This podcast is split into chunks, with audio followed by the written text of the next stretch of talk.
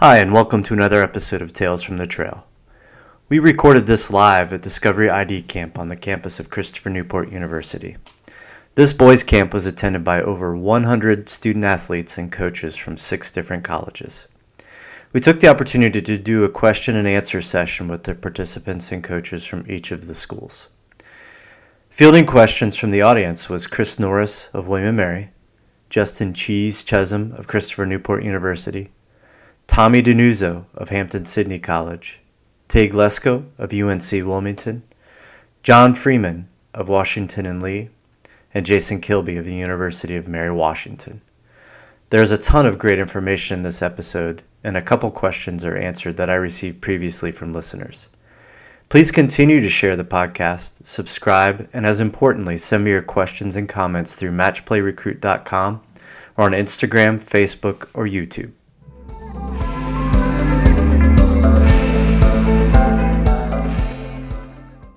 Guys know all these guys. I'm Scott Cooper. I started this company called Match Play, and we have a podcast um, because I was sitting where some of your parents are. My son was sitting where you guys are a few years ago. Um, and it's a pretty daunting process, right? To try to figure out where you want to go to school, what's a good fit, all that stuff, right? Everybody agree with that? Um, so that's why I have it, and I hope that you guys take advantage of having, what is it, six coaches in front of you to ask questions, um, and don't go home and regret not asking something, okay? Um, I was a teenage kid at one point too, so I know what it's like to be in a room full of guys and not want to ask a question. So step up, ask questions. Um, I'll ask the first one. How about that? So, real quick, Cheese, since you're on the end, what kind of communication? Since I know you love this question, what kind of communication should people, players expect from you guys post ID camp? Sure. Um, one thing that we talk about from the get go is right when you guys are finished with camp, everybody wants to come and talk to us right after camp and ask us for answers, ask us for evals. And the reality is, we're not going to do that. There's a hundred of you guys here today, and that would be an impossible task. Uh, the reality is, I'm going to sit down with my staff, and we're going to talk about each and every one of you and go through the go through that process. And we will reach out to a lot of the guys that we're excited about that had a really good day. Um, so that'll be kind of our route of how we go. Uh, if you guys want specific info, then this is where you're reaching out afterwards needs to come by. So camp ends. Hey, coach, thank you, appreciate it. Get in the car, go home, and uh, give it a few days, give it a week. And if you haven't heard from us, now's the time. Now's the time to shoot us an email uh, ask us our thoughts, ask us what's next in the process for you specifically.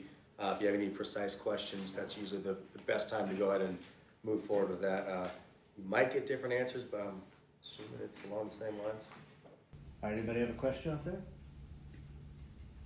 Um, so another question I got from a parent was for a class of 2025 boys, so rising juniors, right?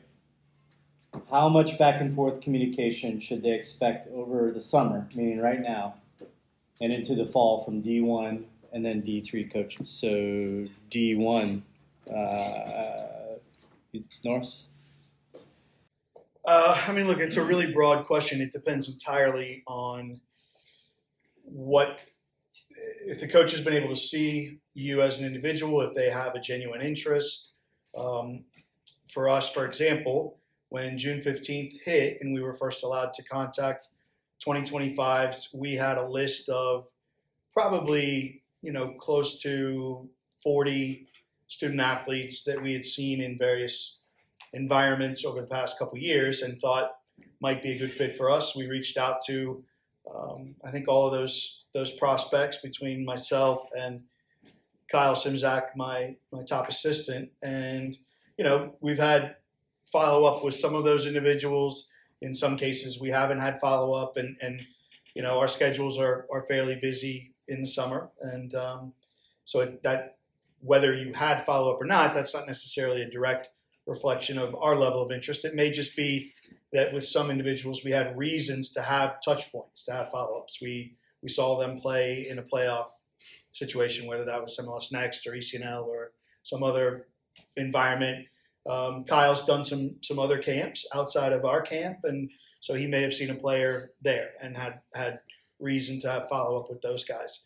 Um, if you are a rising junior and you haven't been contacted by a Division One coach, it's not the end of the world, and it doesn't mean that your options are are limited to universities that are outside of Division One. It may just be that coaches haven't really had the opportunity to see you in the right situation, um, or they want to they have seen you, but they want to see more of you before they start to engage in in relationship building, which is kind of what we're discussing here. So, you know, it's one thing to to have a contact with a coach. It's it's a whole different level if you start to engage in a in a at least semi regular conversation, whether that's by text or over Zoom on multiple occasions, or even by email. Um, you know, it's it's uh, still early for Division One men's programs in the 2025 cycle, very early for that matter. So, you know, don't don't get too discouraged if you haven't had a lot of contact with Division One coaches at this point.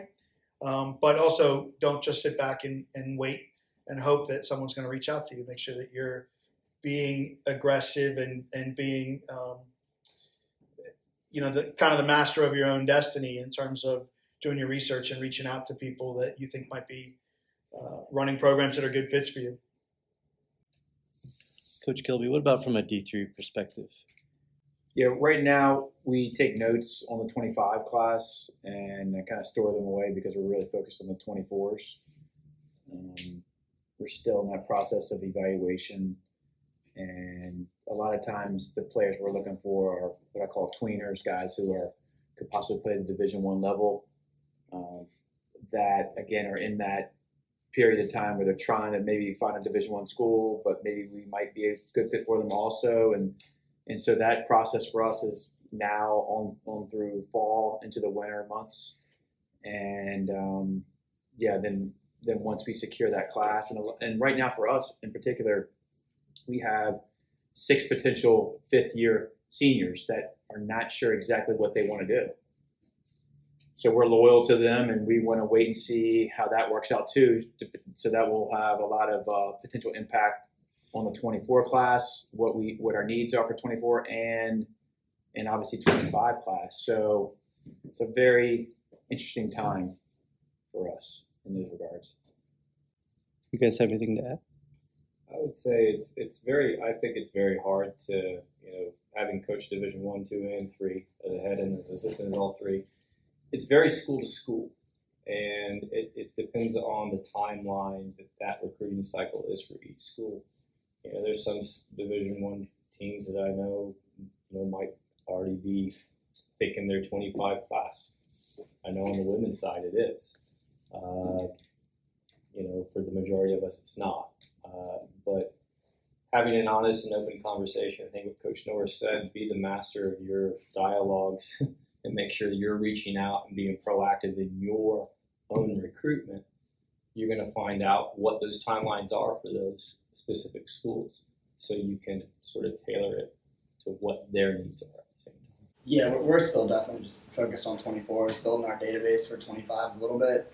And I do, like, we're not proactively going to find 25s right now because we're focused on 24s. But in settings like this, this is where we can, you know, add kids to the list or continue communications with, with guys that reached out to us before camps like this. So I think these are good settings for us to start to like add 25s to our database um, and then watch them more seriously a couple months down the road and definitely in the spring we're more focused on that group of players.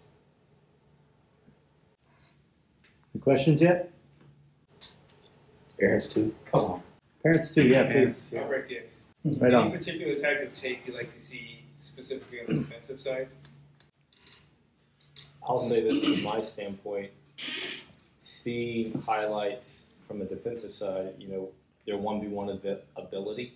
I think the one thing that's very challenging for me, though, is when you win a ball and then the cut, you cut the clip and we don't see what the end product of you winning the ball was if you completed your pass. Um, it's also nice to see some, I think, bigger picture highlights, not just so zoomed in that you don't see a bigger shot of the field. I think when you're showing defensive highlights, knowing how you're doing that in relation to a back line and the guys in front of you is important positionally. Um, but I think uh, making sure your clips aren't so short that we're not seeing how it developed and what your end product was if you did win possession. Yeah, can I tell? Um, I heard a coach say this in one of these settings, and it was perfect. He said, "Make sure you put your best stuff in there right away." I mean, at the end of the day, if you send us a five-minute clip, and there's a hundred of you guys that send us that clip, I mean, that's a that's a long day of watching film.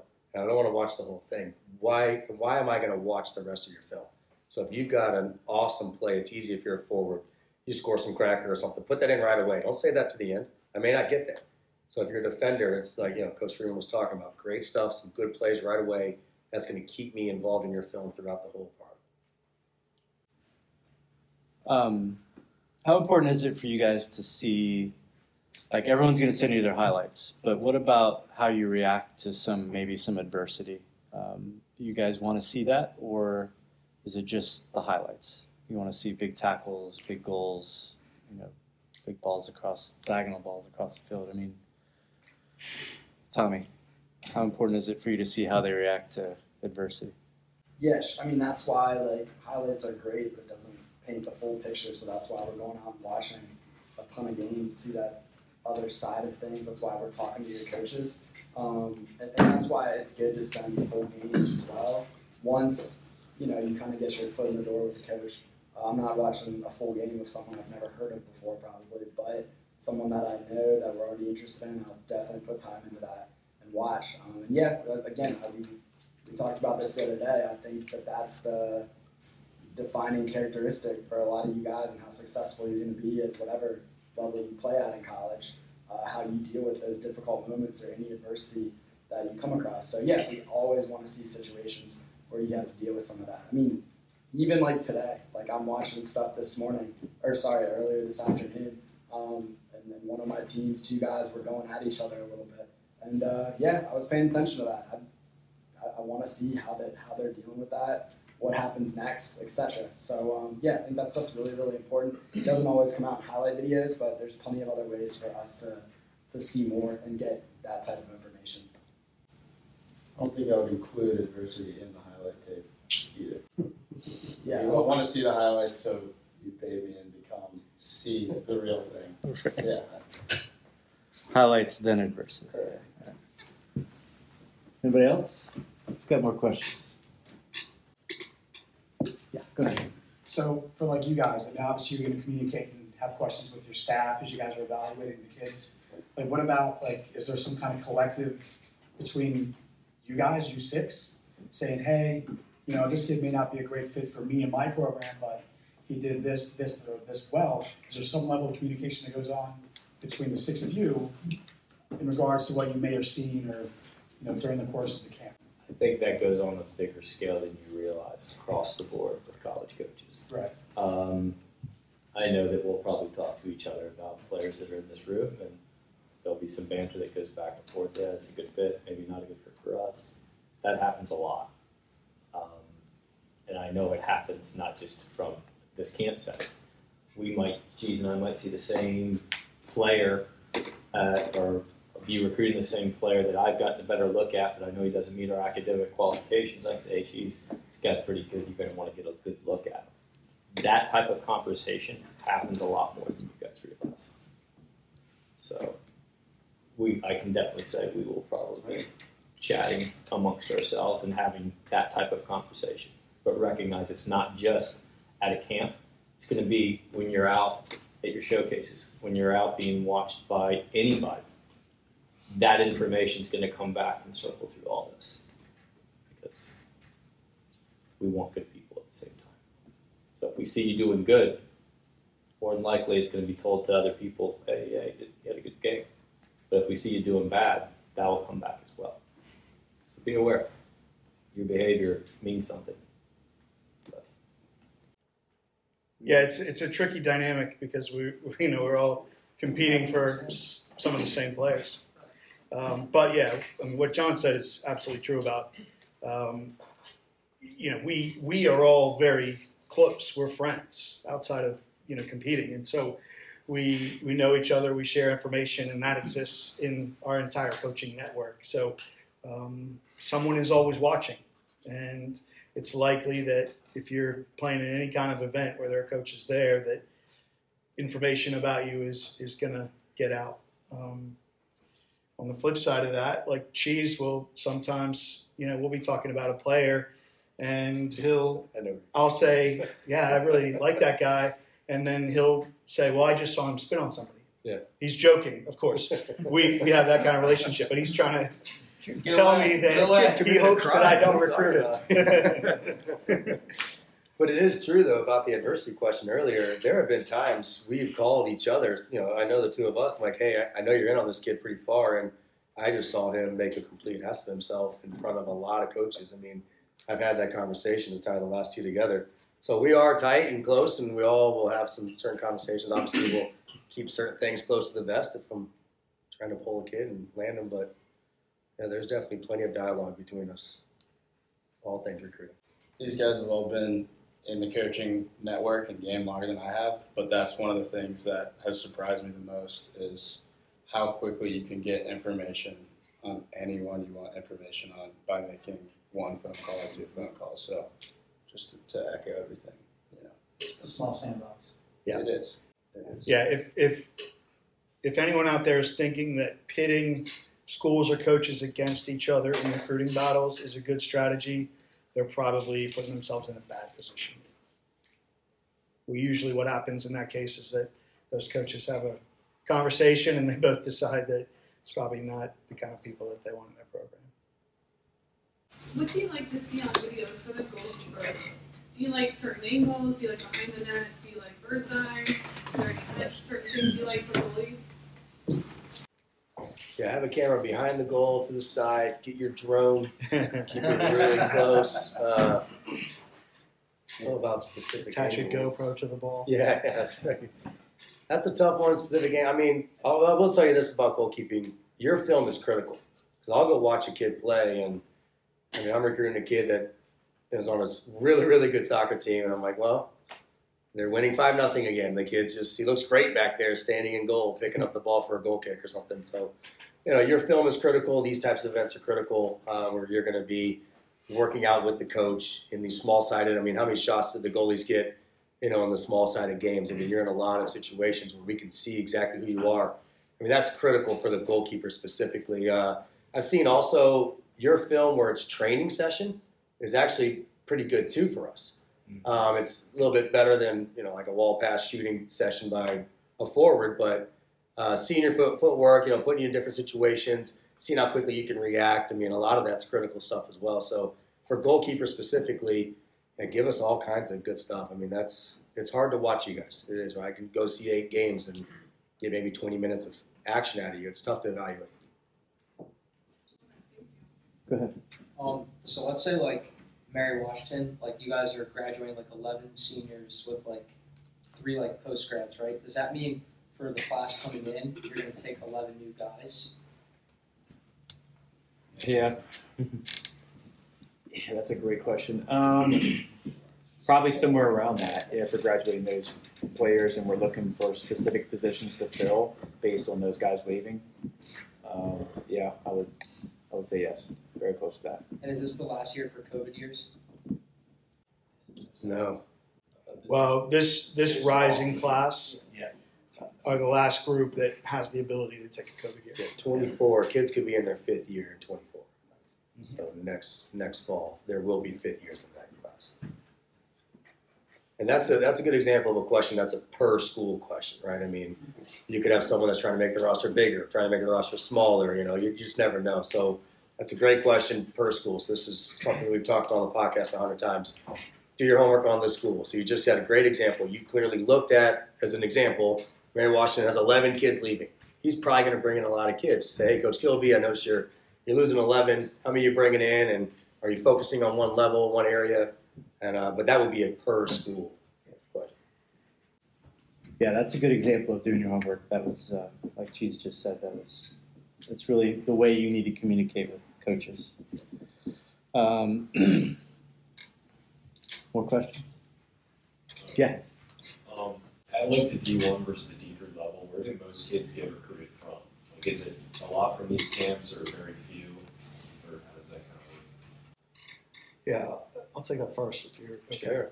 Um, I think most schools are going to tell you if, if they're doing a good job that they try to leave no stone unturned in recruiting. So they're, they're going to look wherever they think they can find a good player. Now, there are certain areas that maybe teams or coaches have had success in the past, and they may look specifically at those areas first or most. And that may be specific clubs, it could be specific leagues.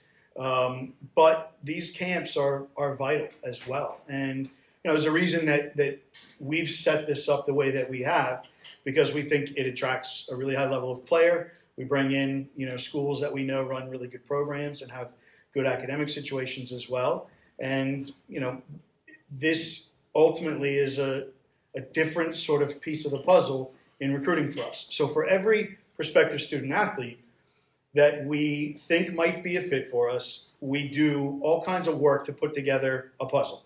And each little piece of information that we get adds to that. At the end of the day, if it adds up to us thinking that it's a good fit, you know, we try to pursue that and, and convince that individual or at least give them the opportunity to determine if it's a good fit for them as well. And then ultimately we get guys. So to kind of give you a, a little bit of a historical thing, we're bringing in 11 players in, in the fall. 11 new guys will be arriving next week. And of those guys, we have three graduate transfers um, and eight freshmen. Of the eight freshmen that are coming in, three of those players are guys that, that I would say very specifically we either recruited because they were at our camp or we got a great first impression of them at camp. So in the case of two of the guys, there's a very good chance that we would not have recruited them because they live further away, were much harder for us to see on a regular basis had they not come to camp. Um, because of the performance at camp, we were able to kind of drill down a little bit further, do homework, and decide that we thought they'd be good fits for us. In the case of the other guy who I said made a good impression, he came the summer before his junior year. Was a Virginia guy who we probably would have seen quite a bit anyway because he's playing in a club team that we would have seen regularly or we did see regularly.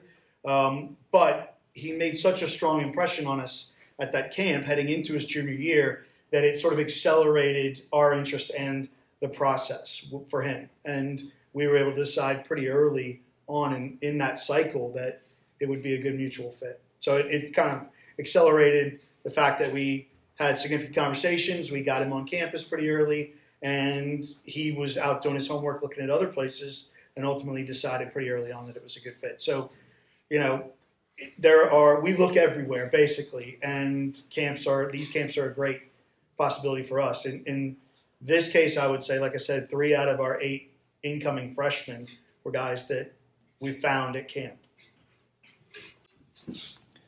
You guys have anything else to add to that? Look, we all have a, a, our own niche, right? I mean, you got four state schools, two private schools. Uh, you know, we're all going to be recruiting somewhat differently. I mean, these guys have scholarships to work with, and they're going to, you know, be looking at kids from out of state, possibly a little bit more than we might be. In-state kids at CNU are getting in significantly cheaper than out out-of-state kids. So, you look at my roster, you're going to see a lot of Virginia kids, and the same is going to hold true for for Kilby down there at the end, and these two guys in the middle with the private school. They're going to have significantly different routes that they can go to find kids easily. I mean, Jon has to scour the entire country. I mean, the, the to get into his school, I mean, it's tough. And also, uh, you know, you, your part of your homework again is to see which one of these actually makes perfect sense for me off the field. You know, can I get in there? First of all, can I afford to go to school there? If I can't, you need to make the phone call because I, am going to throw this out. I'm not trying to help Jon here as a big competitor of mine, but what's your sticker price? Uh, sticker price is probably you barely know it because seventy. It, it it right. fluctuates every you know depending on how you calculate it, but it's it's pushing seventy grand. But how much are kids on average probably paying? Uh, the school meets 100 percent aid. See, but if you only did a Google search on their sticker price, you probably might just move on, and you missed out on an awesome place. You know, so just adding into doing your homework and this environment, the coaching environment, to be able to coach you is critical. I mean, who asked the question specifically? I mean, it's to be able to coach you and be with you. Hags has got our group. and Travis is coaching our goalies. I mean, they're going to give me so much info that I wouldn't necessarily get just from watching you one time in a game. You know, being able to interact with you is huge. There's only what other way can I do? If you go to maybe a, a club camp, I might get a couple of you or something, but I'd have to go to all your clubs to do that. You know, so it's this is a perfect environment to see you exactly how we're going to see you when you're putting on our uniform to play with us. So we put a ton of value into the, the ID camps. I'm just going to add this. I mean, in this day and age where we've got so many different leagues across the country, you've got MLS Next, you have ECNL, ECNL National League, ECNL Regional League, you've got uh, National League Pro, E64, you have NPL, EDP. These are all leagues that have good players in them. It's become our job has become much more difficult to get out to all those venues, all those showcases, and see everybody and we have to be very selective in how we do it to make sure we're casting the widest net. But I will say I think camps have become more valuable. So if you're getting legitimate interest from a school and you're legitimately interested in them, I think going to a camp is the perfect way to one not just show you what you can do on the field, but have a little bit of interaction. I mean, I don't know how many conversations I had with players on my team today. I don't get to do that when I go out and watch you at a showcase, and that's a beautiful thing to, to be able to do at a camp. Um, and my two cents, I think it's definitely it's the stock has risen in ID camps um, since the last four or five years. Uh, what's the difference between like an uh, assistant coach like pursuing you versus a head coach? Like even if you've talked to both, but like you only have like an assistant coach like calling, and texting you, like what's what does that mean? I think I think what you're looking at is a question that you have to ask the um, program itself. Um, if a coach is telling you you're interested, that's saying that they are interested in you. That doesn't mean that you have a spot. Um, if you go and you make a visit, I think what you have to be able to, and I, we tell all of our recruits, no matter where they go, and to us, ask the hard questions what's my if are you offering me a spot yes or no? What do i need to do to be offered a spot? Um, if i am being offered a spot what's my role on the team? Because um, do you want a spot or do you want a role? There's a difference in that. So what you're describing is communication and whether it's coming from the head coach or the assistant coach you got to clarify what that that communication means. Because i'll say this there's a lot of coach speak out there and sometimes it gets garbled up and it means different things to different coaches. Just it's okay to ask questions.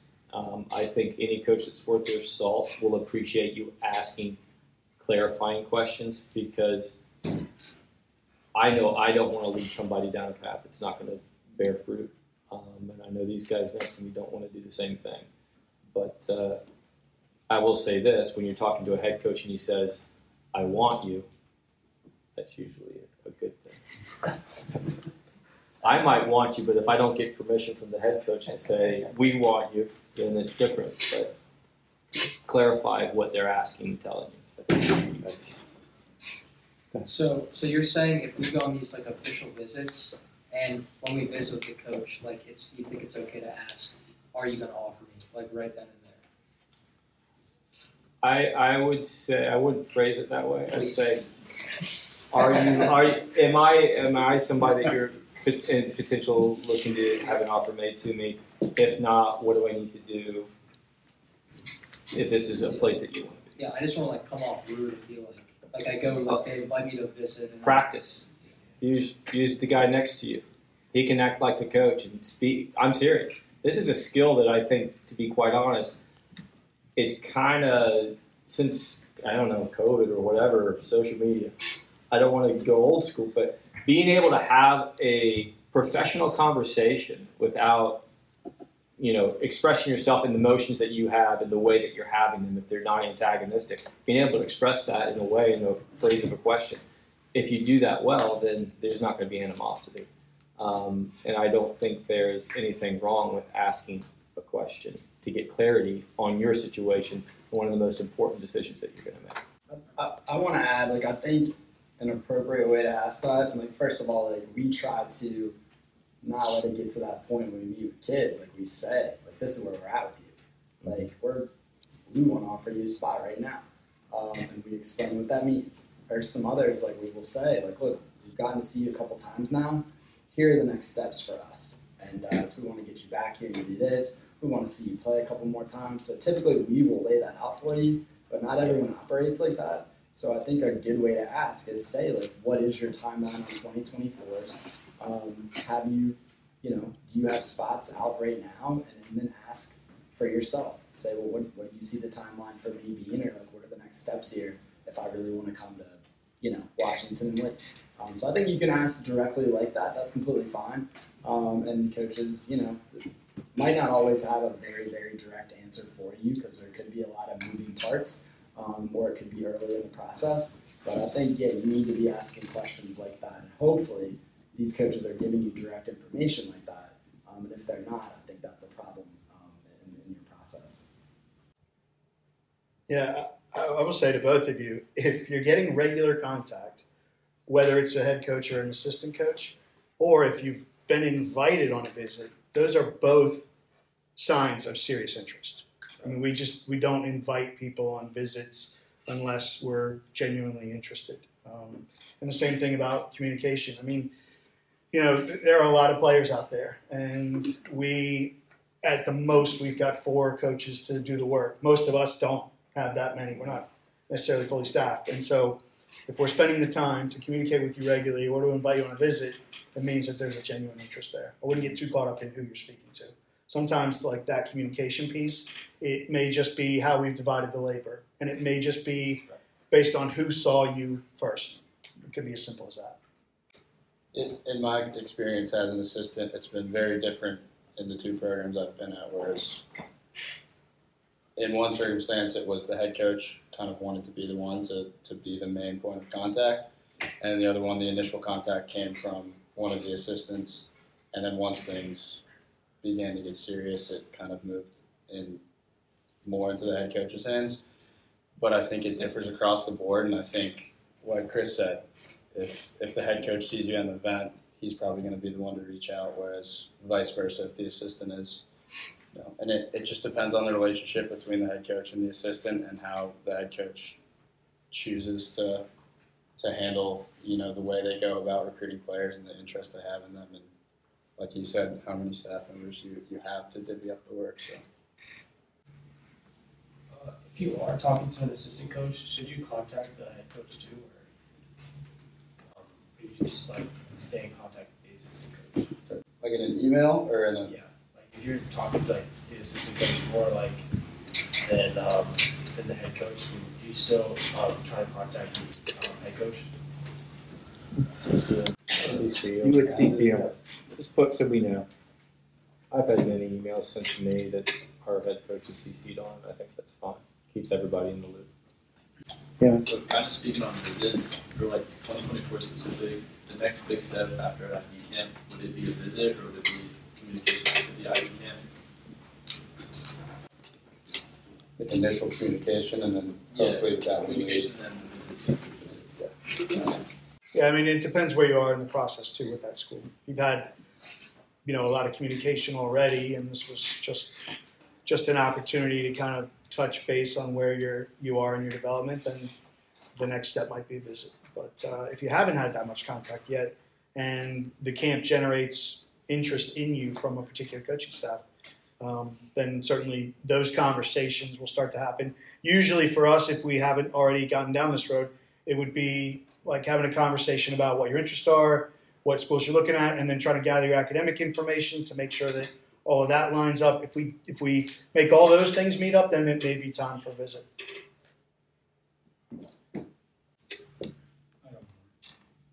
What's that?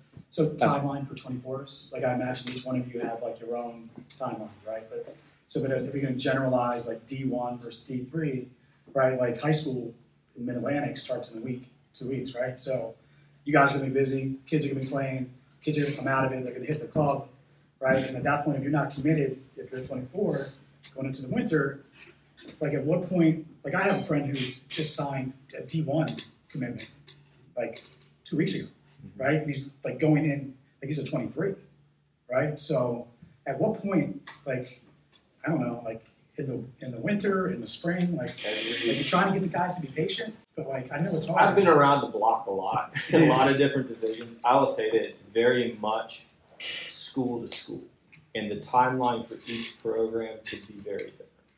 I know for us, if we don't have our our class finished by December, we're up the creek without a paddle, because we have very low success at yielding in regular decision. We have to get everybody to do early decision.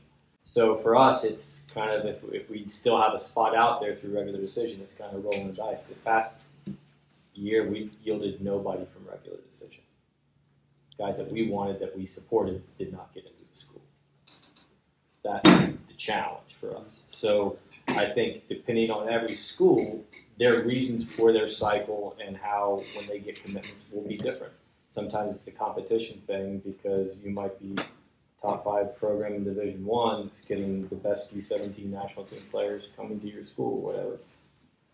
That's a different reason to drive it. For us, it's academic reasons and application deadlines, basically, and the early decision. So. You kind of hit the nail on the head. I mean, when are we in our season? August 15th and November 15th, we're pretty busy. You know, the chance of hopping on a plane and going somewhere and watching a tournament, that's not going to happen. You know, really, the big events kick off in mid to late November into December, and that's when we can finally get to see you guys again. It's kind of the point of the timing of this camp. I mean, in two weeks, these guys starting in a week. You know, we're we're all after here very soon. So, you know, it's kudos to you guys for being here and knowing that the timeline is critical. Uh, but the timeline specifically will be per program. Uh, that's another one. I mean, it's just there are Division One kids that have already committed. I mean, I've I've committed kids in their junior year to a Division three school. I've committed two or three. You know, so it happens. I've also brought a kid in on August 15th. We're in our NCAA meetings, and he gives me a call and says he's on his road on the road and he's bringing his deposit, and he was one of our best players. So uh, I happily took him. So the recruiting cycle never truly ends. You know, some of us have roster limits, but man, that kid, I don't care what my roster size was, I was going to take him. You know, so uh, yeah, that's a per program question. What's your timeline? And it's critical. You should ask that because you may be talking to a program that's in their mind done and already moved on to the next class, and you don't want to be spinning your wheels. Go ahead. Once y'all start the season, is there any point in sending y'all any any emails? Like, is that any use for it? Absolutely. Um, you've probably heard the phrase "out of sight, out of mind." You know, we get not singularly focused on the fall, but you know, when we're playing two games a week and the results matter pretty significantly, recruiting sometimes can take a little bit of a backseat. It's it is the lifeblood of all of our programs, so it, it never goes away entirely. But you know, keeping yourself, especially if you're not in a situation where you're close to a school and they might be able to come and see you on a weekend when you're playing an ECNL game, um, then you know, sending highlights, for example, throughout the fall is a good way for you to continue to stay in someone's thinking potentially. I, I just want to add too, like I think, yeah, I think that's important, and I think what we do in the fall, like 100%, like our season is our most is going to be our focus because it's so important. It's how your program is judged based on how you do, but we still get to a ton of stuff like in season. Um, I mean, you know, we'll go to training sessions, we'll go to games, whatever it might be. So like we still get to a lot of stuff, and if you guys are letting us know about what you're doing, um, we can find time to do it, particularly if we have multiple people on staff. So I think it's important to understand that that is still happening during that time. Um, like, because like you just mentioned, like some guys are in high school season, that type of thing. So time flies. Um, so yeah, we're, we're, again, but coach said it, like recruiting is the lifeblood of our program. So we have to make sure to still do these things. So yeah, I think keep your communications going. Um, it's kind of case by case how it's handled for sure. Going back. Um, regarding the 2024 class and across all uh, divisions of, of, play, how actively are you recruiting ID camps in January, February? Because you know early acceptance, some colleges, and then you know regular acceptance and applying where you want to go to school and trying to balance soccer. How actively are you recruiting in January, February? It goes back to I think the individual schools and what they're I could tell you that as the school I was at in Ohio, Division Two, it was January, February. We were still trying to get three quarters of our roster completed at that time. I know where I am now. We might be looking for one. Um, but if they haven't applied, it doesn't matter. So going out and finding somebody new that's not already applied, if they've missed the application deadline, we can't say, hey, we really like this guy. Can he apply now? They'll say no. So it's different for every school, I would say. Yeah, I think what's most important is if you're considering, if you haven't made a decision, um, and you're considering going to like a winter ID camp, it, it's completely fair to ask the question: Are you still recruiting for my position? Yes. Have you seen me enough to know where I might fit in the picture? Is it worth me coming to your ID camp? Um, you know, most of the time, like I said, we, we're trying to we're trying to turn over every stone, and so and we're also pretty flexible as far as knowing that development is not a, a steady state, that it happens at different rates for different people. And you may have seen a guy a year ago, but he looks very different on video now. And so, you know, there's there's a lot of factors that go into it. But I think if you're going to be willing to travel, spend money on an ID camp, it's completely fair to ask if it makes sense for you to attend based on where a school is in their recruiting and if they know enough about you to see where you fit in, into that picture. Okay, go ahead. Yeah, we focus a lot on soccer side of recruiting, but how about the academics and other interests the kids have? I can speak from my school's standpoint. If we're recruiting somebody, we have to do what's called an early read. Um, and we will get your transcript. We'll know what you do academically. You submit all, a resume. It's a full resume. It's not a soccer resume. And um, your senior year courses and other stuff that's you know important for the application process. And we send that all to admissions, and then they communicate back to us at, as to whether or not we can recruit, continue recruiting this person. Um, you know, the updates that we get if we like somebody and say we, we've already got three commitments this summer, so with those guys, it's basically continue doing the same work that you've been doing. If you don't continue doing that, there's a good chance they'll not let you in. Um, but uh, I don't think we need a constant update of like report cards or something like that. But having a resume is always nice on a player. To know a little bit more about them as people. I mean, part of what you're talking about is the full college experience. I mean, we're soccer coaches. We're paid to win, and that's great. And we're going to do the best we can to make you guys great young men when you leave here. Uh, but everybody here has a bunch of different interests. I mean, we're always uh, talking about our travel abroad programs. There's a lot of different clubs on campus, you know, fraternity life. Every campus has so much more than just their soccer team in the classroom. And your job is to, well, first of all, what do you love? What's important to you? And find out what, what they can offer at that place. All of us have maybe something different for something that's a great hobby of yours.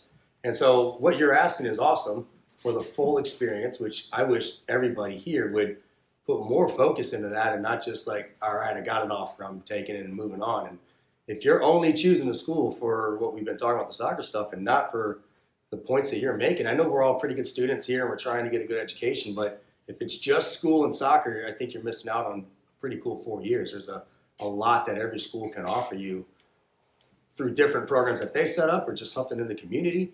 And uh, so that's part of your homework. You in love with the school, it's making sense to you academically, you're getting some interest in the soccer side. It's like, well, what else am I going to pull out of my four years while I'm at this place? And I think it's a great thing to discuss. I think it comes like we talked about relationship building.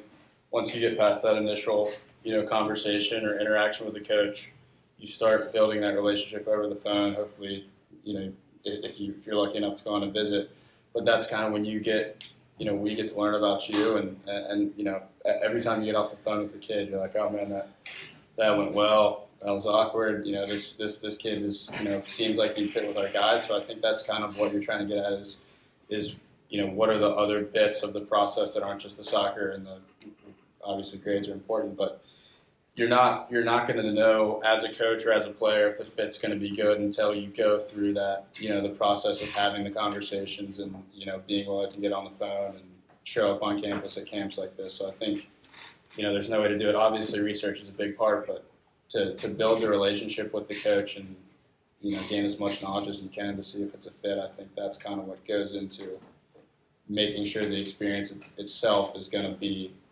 you know one that's conducive for, for you as a person and player.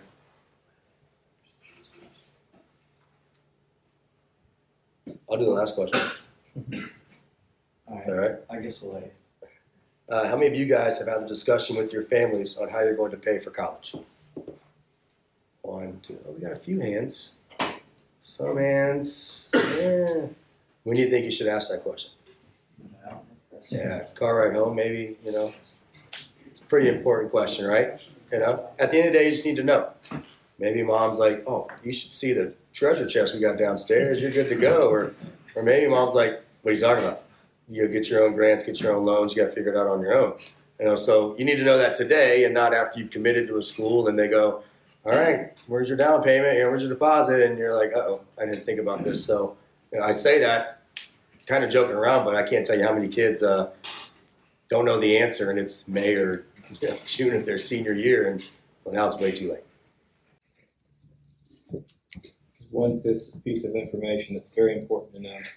There's over 100 million scholarship dollars every year that do not get used because people don't apply for certain scholarships. Research your local scholarships, county scholarships, your state scholarships. You will be surprised at how much money is out there. And it might be where your parents work. Do the research. You know, six hours of your time filling out an, an application gives you maybe fifteen thousand dollars over four years, or twenty thousand dollars over four years. Time well spent, my book. Can I do one more? Sure. Sure, we got to roll. Yeah. Tommy and I talked about this one before. Uh, this is a question I got from a parent online. Um, how do college coaches feel about or view uh, consultants or recruiting advisors contacting a school on a player's behalf? Tommy? Um, yeah, so I do think sometimes some of these organizations can be helpful for players that, you know, want to go to a school maybe that's outside of their region. Maybe it's across the country, that type of thing. It can be helpful for international players that and all that. Um, when I coached in Maine, it was helpful sometimes having these organizations um, send us information and kids that fit our profile and that kind of thing. Um, but I, I think generally my question for these agents or organizations that are trying to help find kids that are the right fit for Hampden-Sydney, my question for them is how familiar are they with our program? Like, when's the last time they've seen us play? Um, when's the last time that they've been to our campus? Uh, the answer is usually they haven't been or, or just no um, for all of it. So uh, I, I think it's difficult to recommend kids and help get kids to schools when they're not familiar with the school, the coach, the program, any of it. So those are the types of questions I always ask in those situations. Having said that, I do think it can be a viable options in certain situations. But when you, you know, I'm looking at Josh wearing a VDA shirt, when you live in Northern Virginia and play for a club that gets a ton of exposure, um, I don't think you need to do stuff like that because you have it all in front of you, um, and you know you have the option to come to camps like this and that type of thing. So, um, so yeah, I think there's a time and place for it. I would just be um, pretty careful uh, about doing something like that. So I don't know if anyone feels I, I would say I don't mind it at the initial you know, contact, and it might open our eyes to a recruit. But I don't want the conversation to be through that agency or that person. I want it to be through you, the player. So after we've gotten interest, hey, we saw your thing. I don't want to talk to them. I want to talk to you. Just save your money. Do a personal, personalized email specific for each program, and um, I think that's the best way to do it. It doesn't take that much time, right? Just make sure, hey, I'm interested in Christopher Newport. I know they have a great biology uh, department. I have a 3.9 GPA, 1300 SAT, whatever. I play for this club. All your information's there. That's just my opinion. A lot of it, like he said, it comes through. We have we're inundated with so much information, so we have to figure out exactly who is really interested in us and who is just throwing a net out. Um, that's just my opinion. Yeah, I'll give you a story. Uh, I had a kid a few years ago. I got a letter from one of these agencies, and uh, pretty decent le- letter, but I looked at the video and I was like, wow, this video is fantastic. Called the kid up, and after three minutes of explaining what CNU was and where we were located and what division we're in, because he had no idea who I was or who our school was, and he just basically goes, he goes, Coach, I just I filled out this thing eight months ago, and they've just been throwing schools at me. I don't, I don't pay attention to anybody anymore. So it just seems like a lot of it could just be fluff. A lot of it could be. I mean, I get these emails all the time. It says, "Dear Coach, I got a kid for you, and I don't even know who you are." And what do you mean? It just it just seems, you know, not genuine. I mean, you don't want me to write all hundred of you the same email. You know, it's just not it's not the same. So, get personalize it. Come after us. Gmail, Yahoo.com, something like that, and have your video attached. And you know, that's that's where we're going to put the most value, the most stock. Do you like uh, single club games? Like, like if we have a highlight tape and then one, like just from one game, is that good? To have like two? The full game with your highlights? Not not a full game, but like highlights from one game. Oh sure. Yeah, why not? Well, it just depends on if that game you're just. It's like when we see you score a goal and everyone just kind of walks back like, or whatever, right? Then I know the, the level. It's not good. Does that make sense? Have you ever seen those? I mean, we all get them. It's like, oh, the score's already 9-0. It's against a a lower level team. So, like, I yeah, I scored a hat trick. yeah, um, yeah. Just make sure again it's at a good level. We get to see. It's We- very important. We won't recruit you if we don't see you play live in a good competitive environment. If we go see you play a team that you absolutely murder, what's that telling us about you as a player? Not much. We need to see you against comparables, and I think that's very important. So if you're sending a video, highlight video, it's always nice to see it against good competition. Sean's got the last question. All right, we gotta go. Would y'all rather highlight video or like a full game or both? Highlights first. Highlights first. We like you. We're gonna ask for another full video. Okay, we're a little past six. Uh, big thank you to Scott. Thank you, Scott, and Matt and.